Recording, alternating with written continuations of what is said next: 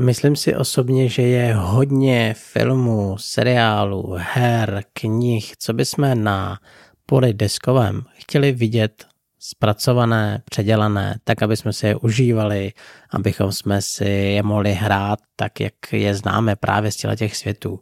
Jenže bohužel mnohdy to nedopadá moc dobře. Většinou čím více těšíme na zpracování nějakého tématu do podoby deskové, tím větší strach v našich žilách koluje.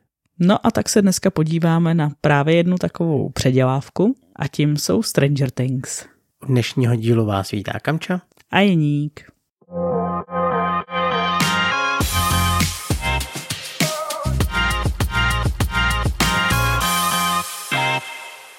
A je to tu, přátelé.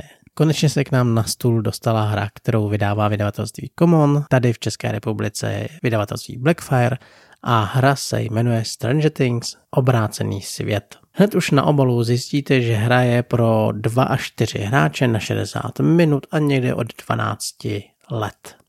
Což je asi daným tématem, rozhodně ne komplexitou hry.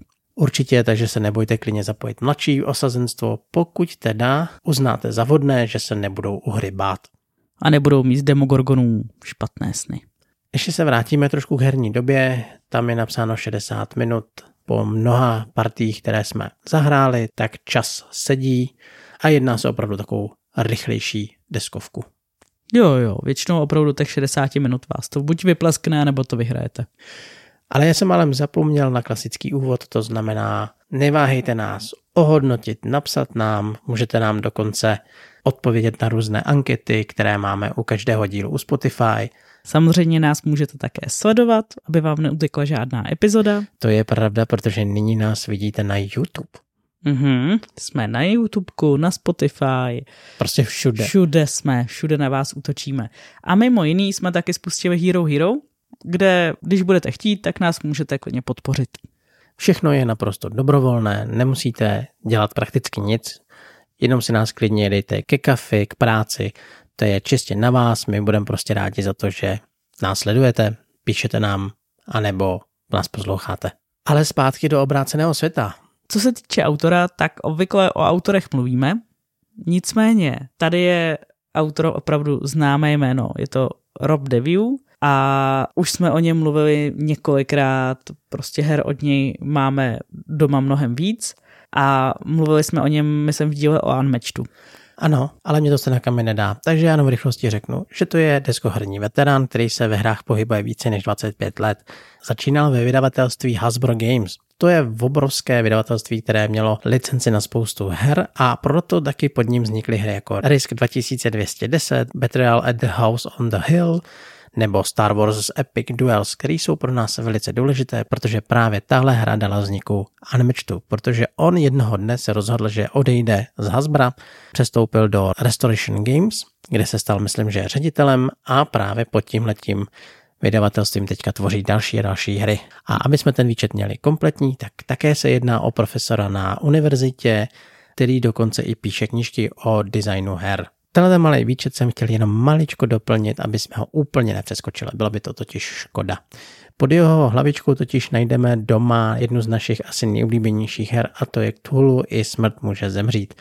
Pokud jste tu hru nehráli, tak ji rozhodně vyzkoušet, stojí za to. Ale aby jsme ten náš úvod úplně zase nezazdili, tak jsem si říkala, že si najdu nějaký zajímavosti o seriálu Stranger Things, který je předlohou pro tuhle hru, což je asi jasný, ale radši to ještě jednou zdůraznit, kdyby náhodou někdo netušil. A co mě zaujalo, tak je to, že autoři to fakt neměli jednoduchý. Tenhle seriál málem nevzniknul, protože oni obešli snad jako 20 televizních stanic. Nabízeli to všude možně.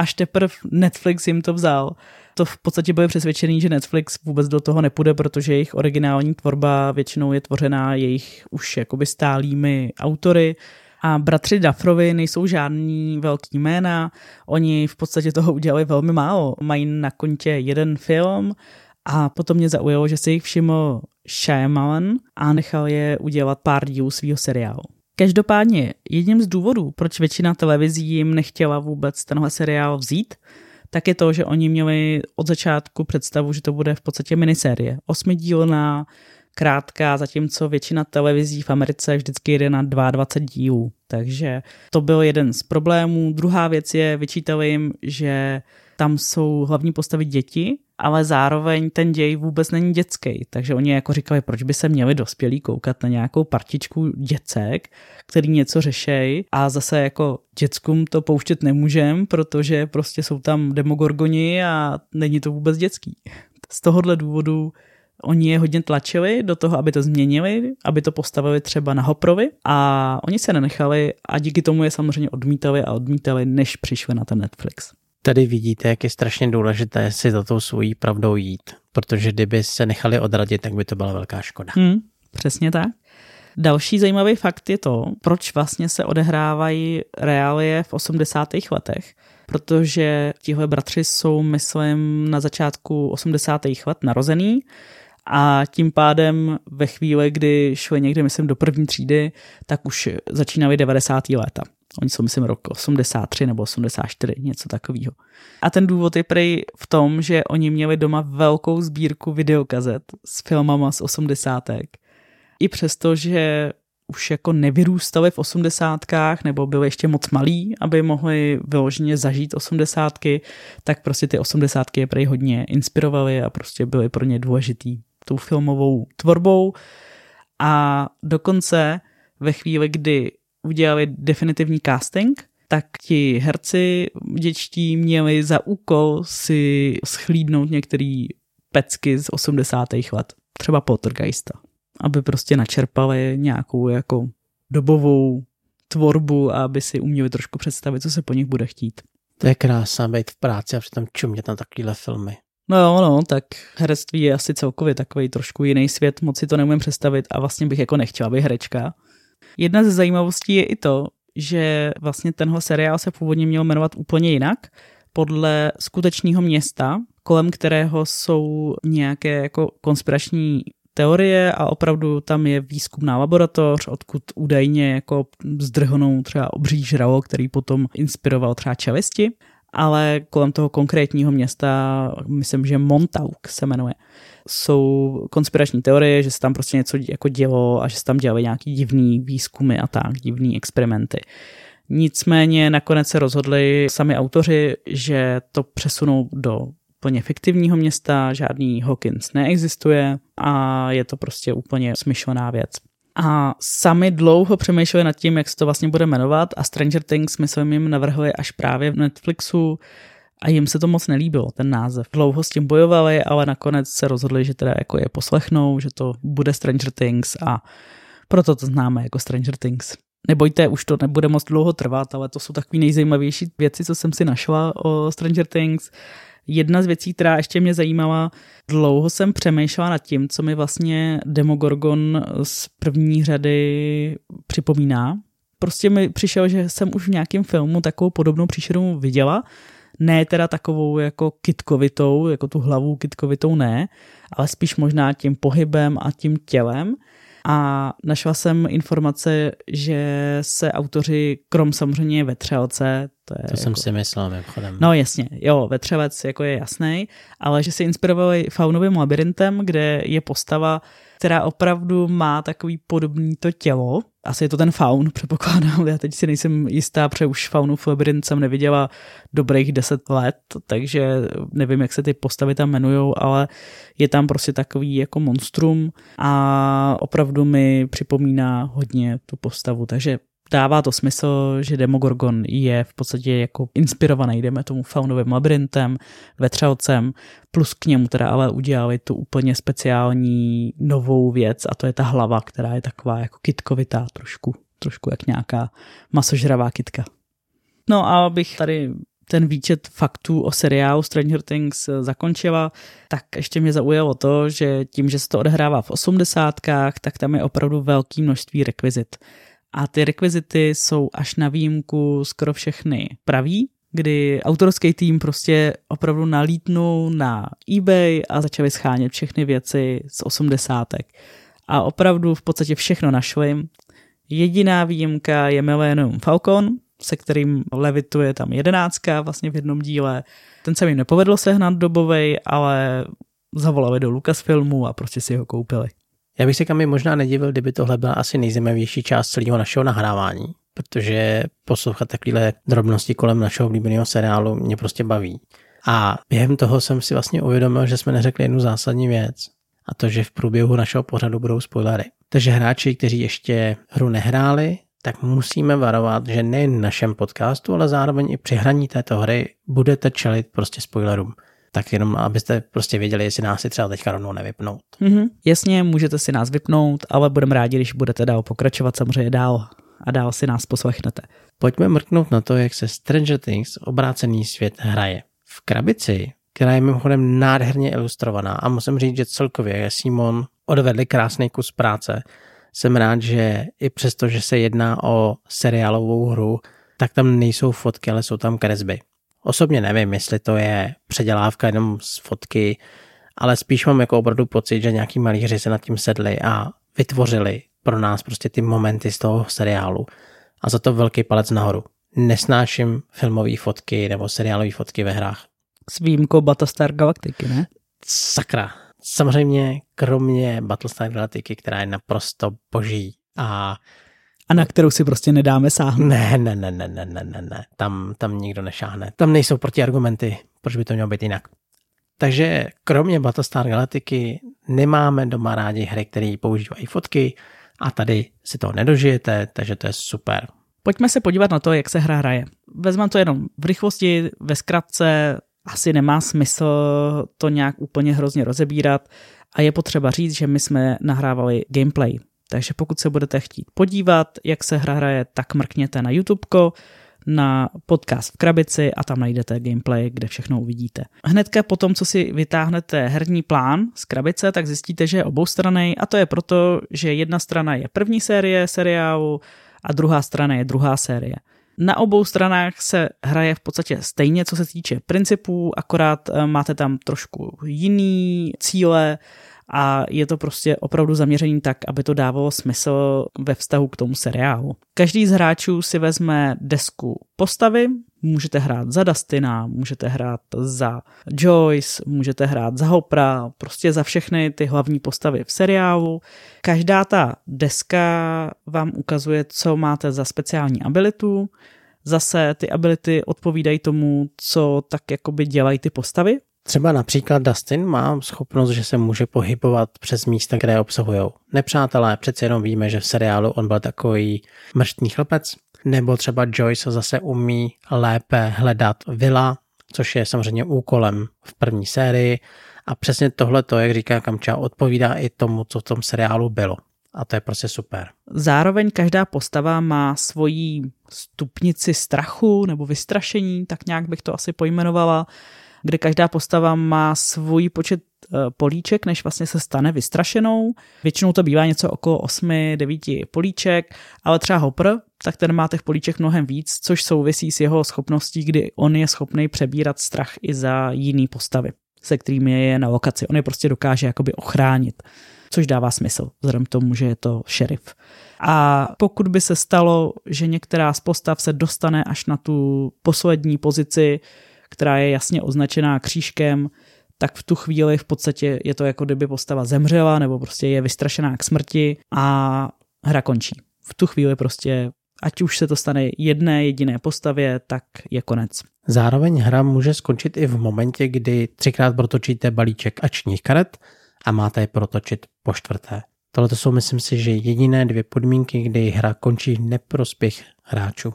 Ty karty, které používáte právě jako svoje akční karty, mají na sobě jednoduchý design, mají na sobě vždycky nějaké číslo, které dává jakoby sílu té akce, mají na sobě občas znak vysílačky. V tu chvíli, pokud tu kartu hrajete a jste na políčku, kde je ještě nějaká další postava, tak máte v podstatě jakoby o to větší sílu té akce, když to tak zjednoduším. A zároveň tam můžou být takový výstražný červený trojuhelníčky. A ty zase vám říkají, že ve chvíli, kdy hrajete karty s tímhle trojuhelníčkem, tak musíte táhnout o akci scény víc, pokud se vám nepovedlo na mapě odemknout místo v laboratoři, který vám jakoby neguje tadyhle ty trojuhelníčky. A právě ta kombinace herní desky a karet scén vám vytváří kompletně celý ten příběh. Protože vy, když odehrajete svůj tah, tak zjistíte, kolik karet akčních scén musíte otočit a podle toho i v jaké časové ose v úvozovkách na té hře jste, tak samozřejmě se vám ty scény kupí. A ty karty nejsou dobré. Většinou to znamená, že vám pobíhá nepřítel po herní desce nebo vás pronásledují agenti a vy samozřejmě čelíte těmhletěm kartám tím, že se snažíte splnit hlavní úkol. V první sérii ten hlavní úkol je, že musíte zachránit z obráceného světa vila. A v druhé sérii zase se snažíte zavřít bránu. Všechno prostě odpovídá tomu seriálu. Zároveň na té herní desce najdete několik lokací. Ať už městečka Hawkins, nebo právě toho odvráceného světa, nebo tunelu. Záleží prostě, jakou část mapy hrajete. A na každé té lokalitě vy můžete provádět nějakou akci, která je k té lokalitě přeřazená. A abyste byli úspěšný, tak musíte porazit zkoušku v uvozovkách. A to buď tak, že čelíte nějakému sloupečku žetonu, kterému mají na sobě nějakou hodnotu a vy víte třeba jenom jednu tu hodnotu z těch čtyř třeba žetonů. Nebo třeba nevíte žádnou. Přesně tak. A vy musíte dedukovat, kolik nejspíš ta zkouška bude mít hodnotu a podle toho zahrát tolik ačních karet. Samozřejmě vám k tomu pomáhají jak vaši spojenci, tak i předměty. A nebo jak Kamče říkala, když jste v lokalitě, kde je váš kámoš, tak máte ty karty trošičku silnější pokud na nich teda máte tu vysílačku. To není na všech, takže v tu chvíli prostě pokud tam tu vysílačku nemáte, tak je vám to úplně fuk. A když se vám to povede, tak vykonáte tu akci, kterou tam máte. Ukecáte v uvozovkách spojence, aby se k vám přidal. Nebo vyřešíte něco v laboratoři a to vám dovolí ignorovat nějaký počet karet scén, to znamená, že hrajete trošku bezpečníc. Já bych to řekla trošku jinak, spíš vám to řekne, že nemůžete ignorovat ty trojhelníčky. Jo, vždycky taháte daný počet scén, který záleží, jak moc čas pokročil, protože v první třetině hry táhnete standardně jenom jednu kartu scény plus počet těch trojuhelníčků. Po prvním protočení balíčku karet tak jdete na dvě karty scény, no a na závěru hry už opravdu taháte v základu tři karty scény. A k tomu prostě, pokud se vám povede tam dát třeba ještě další dva trojhelníčky a nemáte vyřešenou laboratoř, tak můžete třeba táhnout na jenom pět karet scén a to je fakt smrtící. A vy, jak právě čelíte těm kartám scén, tak v průběhu hry se snažíte dojít do obráceného světa, vyřešit tam tři questy pro to, abyste zachránili toho vila když se vám to povede, tak jste vyhráli.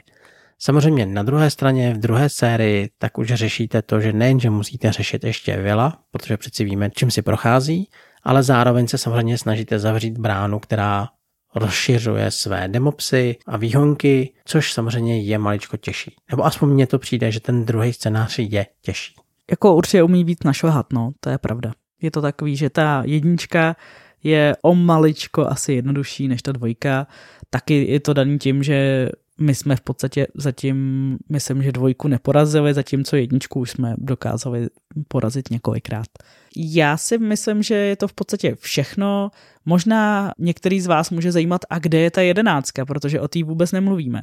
Jedenáctka není jako samostatná karta, respektive existuje možnost si stáhnout samostatnou kartu a vytisknout vlastně jedenáctku jako postavu ale jinak v té eh, krabici ji nenajdete a ona je tam, nebo nenajdete, je tam, ale není jako postava, je tam prostě na mapě, kdy vy tam máte speciální akci Pomož jedenáctce a v tu chvíli ona může spustit jednu ze svých eh, ultra hustých akcí, kdy ona dokáže třeba vyléčit ten strach v podstatě, prostě vás uklidnit, nebo dokáže zmlátit Demogorgona, nebo prostě dokáže opravdu jako některé velmi husté věci, ale zároveň obvykle to zvládne jenom jednou za kolo.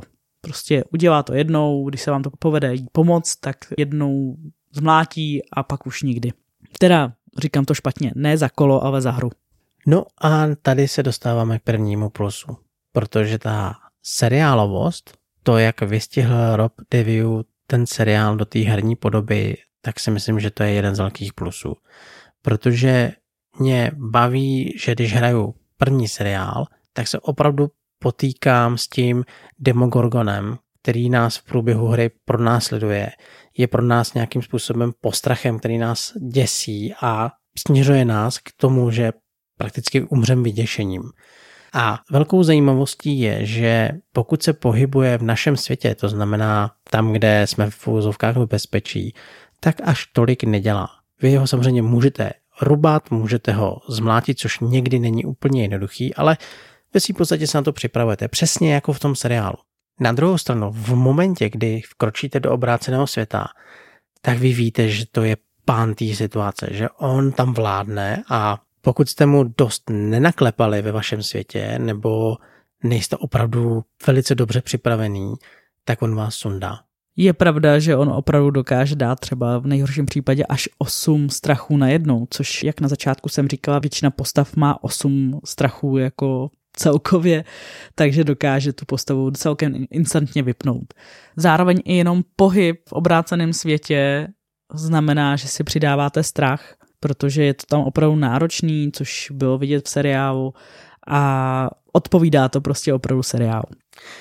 Přesně tak. A já chci jenom ještě doplnit, že v té jedničce, jak jste mohli sledovat, jak ty agenti pronásledují ty děti a honí je těma dodávkama, tak to přesně se děje na té herní mapě, protože tady máte dvě standees dodávek, který vás pronásledují, vyhazují vám karty z ruky, způsobují vám nějaký strach, zároveň, když stojí na nějakém místě, tak vy tam nemůžete provádět tu akci, takže ta hra si svým způsobem žije právě tím seriálem a hráči, kteří znají ten seriál, tak si podle mě budou trošku mlaskat, protože zažíváte to, co jste viděli. V druhém díle, v druhém scénáři zase, jak jsme říkali, bojujete proti těm demopsům, kteří si běhají po té mapě, koušou vás, vy je mlátíte, ale oni se furt líhnou noví a noví a do toho samozřejmě sílej ty v výhonky, oni jsou taky pojmenovaný, a všechno to, jak ty psy, tak i ty výhonky boostují právě tu bránu a vy víte, že musíte se s nima porvat proto, abyste byli schopni tu bránu vůbec zavřít.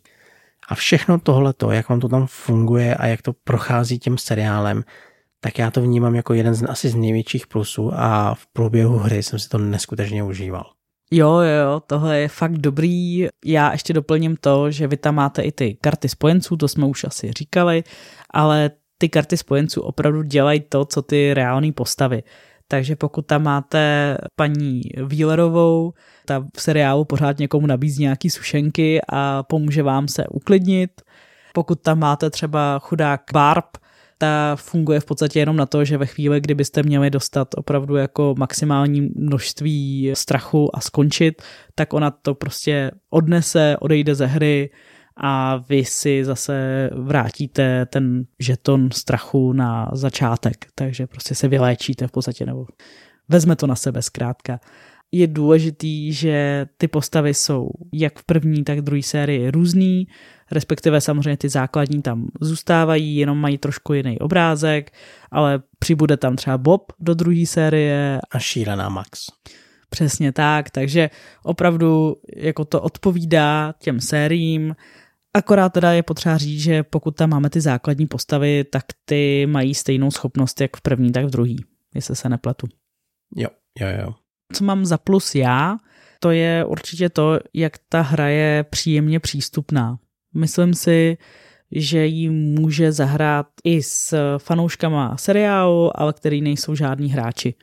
Není to opravdu nic pro hardcore hráče, je to takový jako pravidlově jednoduchý, nic složitýho na vysvětlení a i herní doba těch 60 minut si myslím, že odpovídá spíš hře pro, dejme tomu, nenáročnější hráče. Ale zároveň to neznamená, že by to bylo jednoduchý. Docela dost vám hra zavařuje, je to kooperativka, takže prostě jednoduchá rozhodně není. Co si budeme povídat, jednoduchý kooperativky jsou prostě nuda. Tady je potřeba, aby tam byla určitá výzva, aby člověk se opravdu snažil a aby to ideálně třeba na poprvé nedal a snažil se prostě dál protože pro mě Stranger Things je seriál hodně o přátelství, o kamarádství, tak i musím ocenit, že Rob Deview dal do hry možnost pomáhat si skrze symbol rádia, kdy vy samozřejmě jak komunikujete jako hráči, tak se dohadujete, co budete dělat, kam potřebujete jít. Osobně ani jsme neměli pocit, že by tady byl nějaký dominantní hráč, který přesně říká, co kdo má dělat. Nevím, jestli to je tím, že jsme měli prostě jenom dobrou partu, anebo prostě nikdo neměl tu potřebu A je docela fajn, že vy se samozřejmě snažíte dohodnout a říct, hele, pojď se mnou, teďka tady překecáme někoho, ty mi pomůžeš, já na to využiju ty symboly vysílaček a pak já zase pomůžu někde jinde tobě a takhle. Takže tohle to je taky moc hezký, fajn a trošičku mě baví ten pohled na tom, že prostě Stranger Things jsou o kamarádství. Já jsem mluvila o těch postavách, mluvila jsem o spojencích, určitě bych chtěla zmínit i karty scén, které opravdu fungují zase tak jako v seriálu. Vy si to tím krásně připomenete. Můžete tam narazit třeba na agentku Koní, která vám dokáže prostě odbouchnout postavu. Což mimochodem bylo vidět i v našem let's play, která nám to tam trošku vyvraždila, viď? Mm, ta nám teda dala zabrat docela. Ale jsou tam prostě jiné věci, jsou tam, je tam třeba krev ve vodě, kdy prostě tam vyskočí Demogorgon potom a podobně. Opravdu to odpovídá tomu, co se v tom seriálu děje. A poslední věc, kterou ještě jsem nezmínila, vy máte i možnost se vybavit předmětama, v podstatě bez toho skoro nejde ta hra hrát. Ty předměty opět odpovídají tomu, co vidíte v seriálu.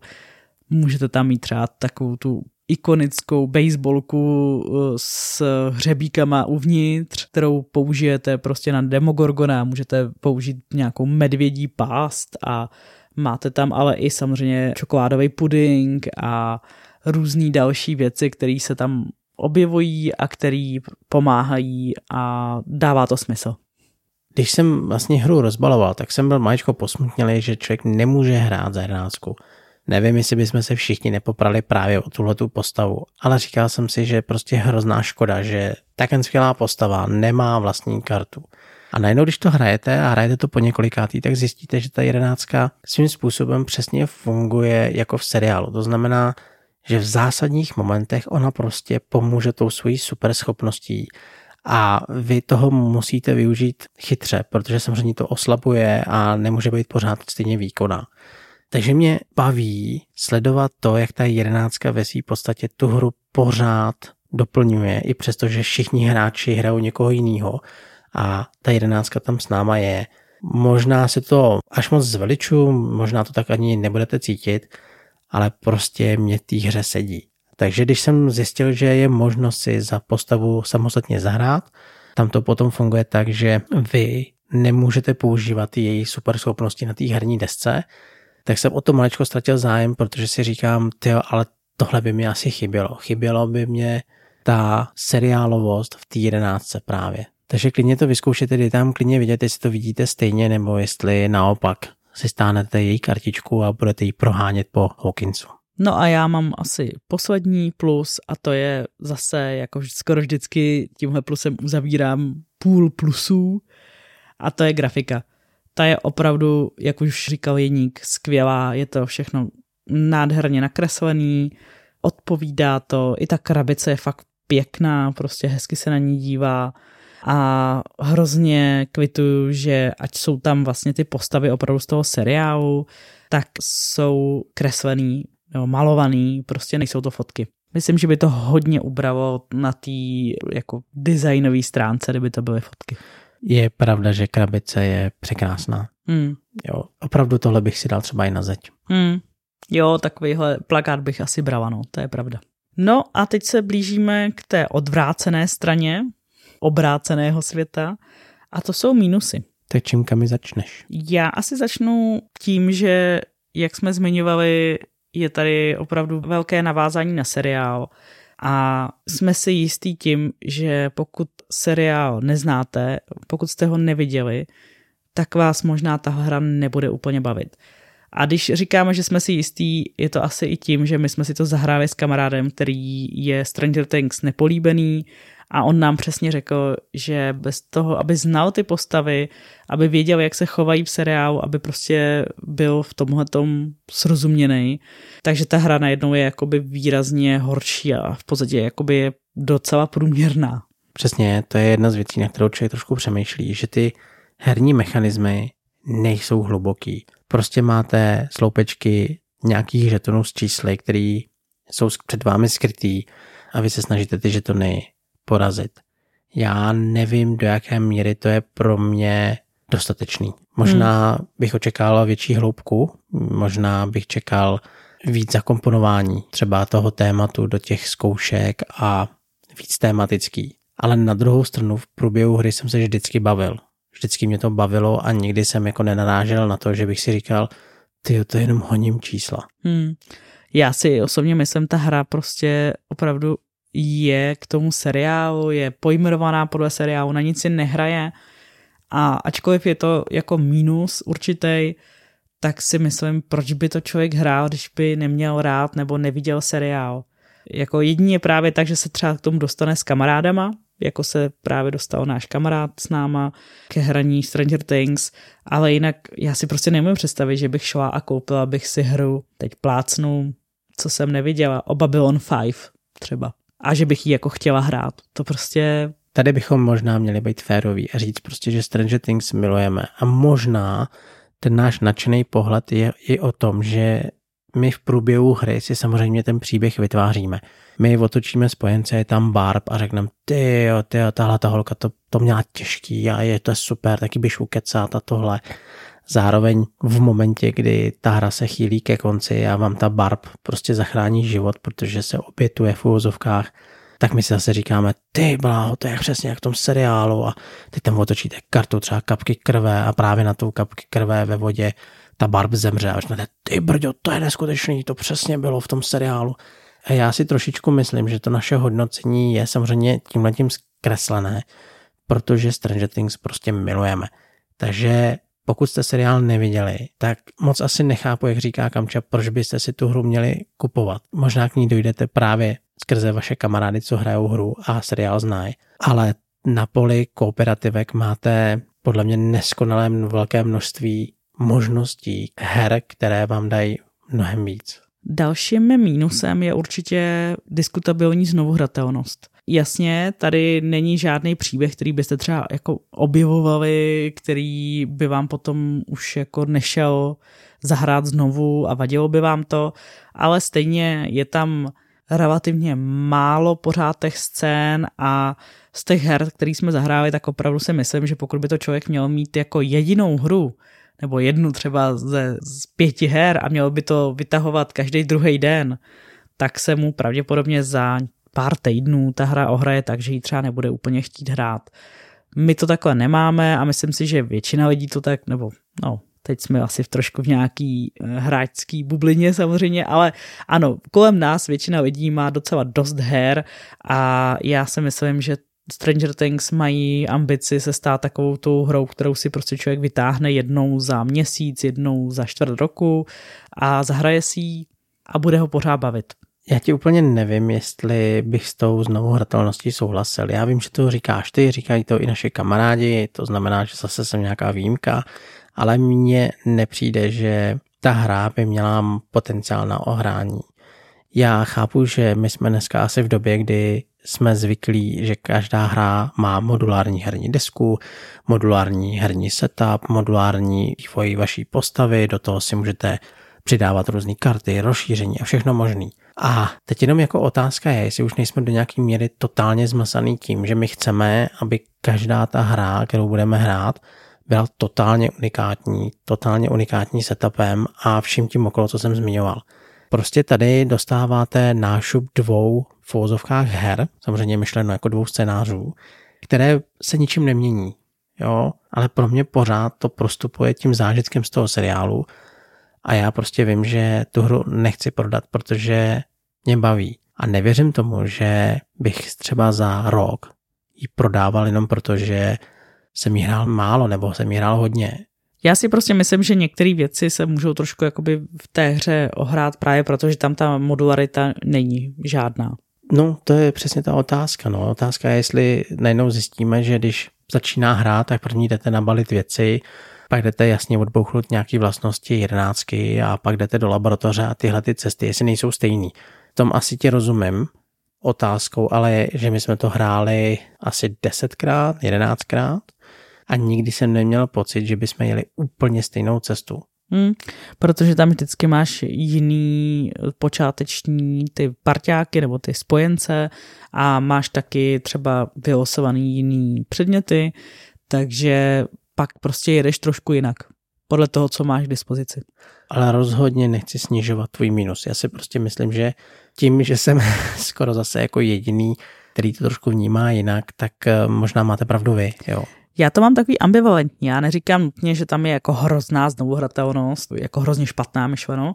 Jenom mi přijde dobrý tohle zmínit, že tam Určitě. není ta modularita a že se teoreticky může stát, že si tu hru prostě ohrajete a pak ji třeba nějakou dobu nebudete chtít hmm. hrát, protože prostě už to budete být za sebou hodněkrát. Takže si ve svým podstatě myslíš, že to je taková ta hra, kterou vytáhneš jednou za čtvrt roku? Já bych řekla, že by jako mohla být, nebo třeba možná za čtvrt roku ne, ale třeba jednou za měsíc, ono zase je fajn u ní, že opravdu ta hodina herního času u docela fajn příběhové hry je příjemná a věřím tomu, že si to člověk bude třeba vytahovat z tohohle důvodu. Ale myslím si, že se prostě může stát, že časem to bude maličko, jako už, že člověk bude tak jako na, podle nějakých osvědčených kolejí, dejme tomu, jak to dělat a může to pak být maličko jako ohranější, no. Zároveň je tam teda jenom jedna úroveň obtížnosti, to je taky důležitý říct, že nemáte nějakou možnost hrát prostě jako zelenáči a potom jako mástři, kdyby to zase trošku měnilo tu znovu hratelnost, když by člověk si řekl, OK, teď jsem to dohrál tady prostě za zelenáče a zítra to zkusím za experta nebo za nějakého pokročivého a podobně. Tady prostě nic takového nenajdete, je to pořád jako v úzovkách stejný. My jsme zapomněli říct, že Stranger Things obrácený svět neprošel Kickstarterovou kampaní. To u Simonu je velice zvláštní. Snažil jsem se najít jakoby proč, ale nikde jsem to nenašel. Takže pokud to víte, tak nám napište, protože by mě to opravdu zajímalo. A přesně si umím představit, že k tyhle hře vyjde asi tak tu na rozšíření. Samozřejmě čekáme, že vyjde třetí a čtvrtý scénář nebo série, ale člověk úplně cítí, když jsme se bavili o té znovuhratelnosti, že když vezmu v potaz tu lhu, i smrt může zemřít, kdy krásně ten autor, jak Rob Deview, tak Eric M. Lang, vymysleli modulární přípravu hry, kdy vezmeš prastarýho, vezmeš scénář, ty karty zamícháš do sebe a pak vám vždycky vytváří svým způsobem maličko jiný scénář, i přestože hrajete to samý. A já se divím, že toto není třeba tady. Že si nezvolíte nějaký postavy a ty karty scén vám nedoplnějí ten balíček nebo něco takového. Takže jenom chci říct, že jsem zvědavý, jestli Simon s tím něco udělá a jestli se můžeme těšit na várku třeba nějakého velkého obsahu bonusů. No. Hmm. Rozhodně by to tak jako k tomu svádělo, no, tak uvidíme. Trošku bych řekla cashby, protože bych si moc chtěla zahrát i další série, byť teda je potřeba říct, že my jsme sérii 3 a 4 neviděli, to jsme říkali i, myslím, v Pokecu nebo minimálně při tom gameplay, ale pokud by mělo dorazit rozšíření, tak si to určitě zahrajem. Já myslím, že se na to podíváme co nejdřív, no. Hmm, máme to jako tady velký rest. Asi mé poslední mínus je v tom, že vy procházíte zkouškama tak, že tam máte ty žetony maximálně čtyři na jednom místě, někdy vidíte vrchní žeton, jakou má hodnotu, někdy ne, takže v podstatě by se dalo říct, že maximálně tam můžete mít hodnotu 20. To je, kdyby tam byly 4 pětky, což není moc pravděpodobný, tak by to prostě bylo 20. Víc to snad ani nemůže být No možná může, vejít, s tím Demogorgonem. Tady tě rád doplním, protože v prvním scénáři jsou speciální žetony Demogorgona, který má takovou hodnotu jako právě tenhle ten bosák. Jo, to je pravda, to mi úplně v první chvíli nedošlo a on může mít, myslím, až 8, jestli se ano. nepletu. To znamená, tam je 5 žetonů Demogorgona, takže teoreticky by tam mohla být hodnota až 32, to se omlouvám. Ale právě vidíte, že pokud budete mít štěstí na takový ty hráče, který opravdu hodně počítají a hodně jedou přes čísla, tak vám budou hodně ty čísla házet v té hře, což je takový můj mínus, že mě vlastně vyhuje víc, když je to opravdu hraný spíš intuitivně a když člověk tolik nepropočítává nějakou pravděpodobnost, kdy si prostě řekne, OK, vidím nahoře, že tam je pětka, mám tam tři žetony, může tam být 15, ale je pravděpodobný, že tam bude míň, tak zkusím tam hodit 8 a ono to třeba vyjde. No a někdy to vyjde a někdy to nevyjde. Ale tohoto počítání je takový trošku až jako ne, neherní, nebo mě to malinko může rušit, no. Je to takový, že radši opravdu nad tím tolik nepřemýšlím a nepropočítávám ty pravděpodobnosti a věřím tomu, že některý hráče to bude hodně svádět. I tohle to je můj poslední mínus, protože s tím je spojená jedna zásadní věc. A to je totiž pravidlo, že v momentě, kdy nejste úspěšný ve zkoušce, tak rozdíl, který ta zkouška dává, to znamená, že jste to neudělali třeba o tři, o čtyři, tak se vám narve do strachu. Takže tady už tušíte, kam směřuju a to je, že vám ta postava může umřít, protože jste to špatně odhadli. Hmm. A umře vám hned. Vy klidně uděláte setup, naběhnete blbě na zkoušku a můžete skončit. Je to výjimečná situace, tohle se nám prakticky nestalo, ale to riziko tam je. Nám většinou se stalo, že na nás v obráceném světě skočil Demogorgon a tím nás opravdu jako zabil. Hmm. Demogorgon je prostě potřeba opravdu pořádně ho zmlátit a nechoďte do obráceného světa, když není zmlácený. Tímto jsme si vystříleli všechny mínusy. Mě téma nadpřirozená ve hrách opravdu baví a proto jsem si pro vás připravil tři takové alternativy, když byste chtěli ještě pokračovat v hraní her, které mají nějaké nadpřirozeno. Řekl bych, že i Stranger Things podle mě docela čerpají z Lovecrafta. Aspoň to tam trošičku tak cítím. Takové to zlo, velké zlost, které se snaží probudit a dostat se do našeho světa. A proto samozřejmě nejde opomenout hru, která se jmenuje Arkham Horror, nyní už třetí edice, kdy vy jako vyšetřovatelé cestujete po městě a snažíte se zabránit tomu, aby se právě prastarý probudil a pokud se probudí, tak samozřejmě ho zabít. Tady bych vloženě řekl, že ten Arkham Horror opravdu nejvíc sedí na tu první sérii toho Stranger Things, protože přeci jenom se pohybujete taky po městě, sbíráte věci, vybavení a jdete na ten závěrečný fight. Další hrou, kterou bych zmínil, tak je protokol Omega 7, to byla hra, kterou jsem hrál před x lety a bavila mě extrémně moc, protože to je takový klasický dungeon, kdy vy jako vojáci jdete laboratoří, která samozřejmě není úplně v dobrém stavu a proti vám hraje hráč, který se samozřejmě snaží vás nějakým způsobem zabít. Tam je zase narážka na druhý díl, kdy se hodně ta pozornost soustředí na laboratoř a vy právě se snažíte přijít na kloup, co se tam stalo. A taková malá ještě odbočka je, že tam je moc hezká práce s principem adrenalinu, což je takový zvláštní počítadlo, čím víc totiž vy jste odvážný, tak tím víc nabíjíte toho protihráče a on zase může vyvolávat víc a víc věcí.